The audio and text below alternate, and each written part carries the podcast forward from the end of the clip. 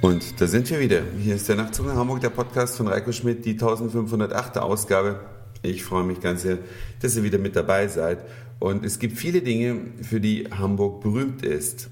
Manches ist ein bisschen offensichtlicher, manches steht so ein bisschen in der zweiten Reihe, ist deswegen nicht minder wichtig. Aber eines, was jeder sicherlich kennt, ist Deutschlands berühmtestes Nachrichtenmagazin. Es gibt ja einige Publikationen, die sich auch als Nachrichtenmagazin bezeichnen.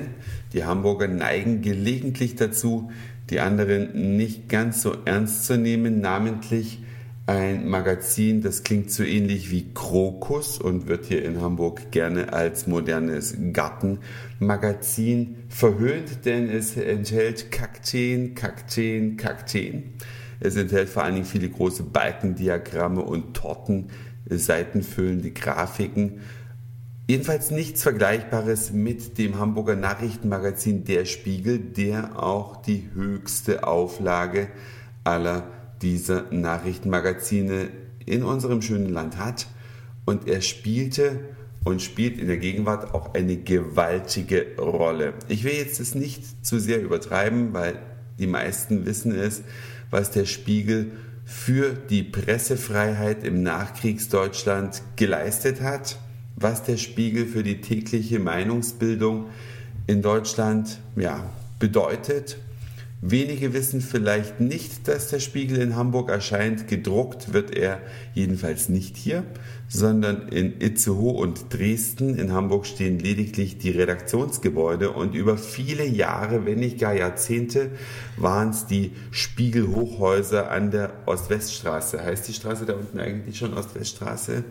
Oder heißt die Ludwig-Erhard-Straße? Bin ich mir jetzt gar nicht so ganz sicher, aber jeder, der schon mal nach Hamburg mit dem Zug gekommen ist, hat die Spiegelhochhäuser gesehen und jeder, der sich natürlich durch Hamburg bewegt, ist da nicht dran vorbeigekommen. Viele Jahre waren die Spiegelhochhäuser da untergebracht. Berühmt geworden ist die Spiegelkantine, die im Stil der 70er Jahre ein bisschen ja, augenschmerzend ihre Tore geöffnet hatte mit einer seltsamen Farbgebung. Ich selbst war da auch einmal drin und habe es mir angeschaut, natürlich fotografiert, denn ich habe eine Freundin, die beim Spiegel arbeitet und das schon seit vielen Jahren. Aber irgendwann sind die Räume zu klein geworden und der Spiegel hat neu gebaut, sodass die neue Zentrale, wenn man das so sagen kann, des Spiegel am Wochenende offiziell in Betrieb gegangen ist. Und für Betriebsangehörige des Spiegel und deren Freunde gab es einen Tag der offenen Tür, sodass man sich dieses wunderbare Gebäude anschauen konnte in welchem die Redakteure zukünftig, ja man muss schon fast sagen, residieren.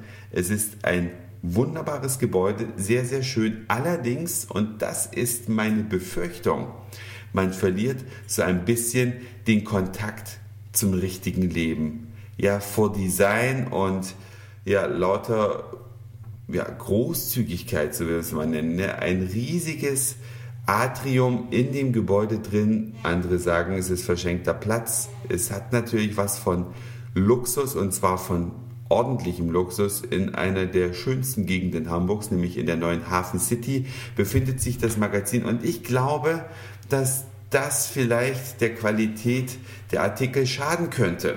Ja, wenn Leute quasi in einer abgehobenen Atmosphäre ihre Artikel schreiben, dann kann es sein, dass sie den Kontakt zur Leserschaft verlieren, weil in der Leserschaft wohnt natürlich nicht jeder in einem riesigen Atrium.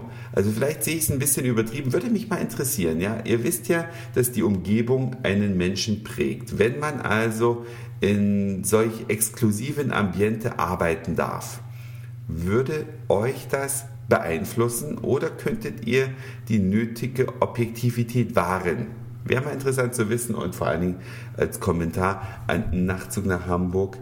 At, nee, Nachtzug, nur, nur Nachtzug at e-mail.de. Das reicht. Und dadurch, dass ich jetzt schon so viel zu diesem Gebäude erzählt habe, ihr könnt euch das natürlich bei Wikipedia anschauen. Allerdings die Fotos, die da drin sind, sind nicht besonders zahlreich. Ihr seht aber wenigstens nochmal das alte Spiegelgebäude und das neue. Überlege ich jetzt, ich versuche es. Ich versuche heute mal, nachdem ich auch einige Hörer darum gebeten haben, mal wieder ein paar Fotos zu veröffentlichen, werde ich heute mal versuchen, ob ich es hinkriege, ein paar Bilder reinzusetzen. Also schaut gerne auf www.nachtzugnachhamburg.de vorbei ob es mir gelungen ist, denn das war's für heute. Dankeschön fürs Zuhören, für den Speicherplatz auf euren Geräten. Ich sag Moin, Mahlzeit oder guten Abend, je nachdem, wann ihr mich hier gerade gesehen habt. Und vielleicht hören wir uns schon morgen wieder. Euer Reiko.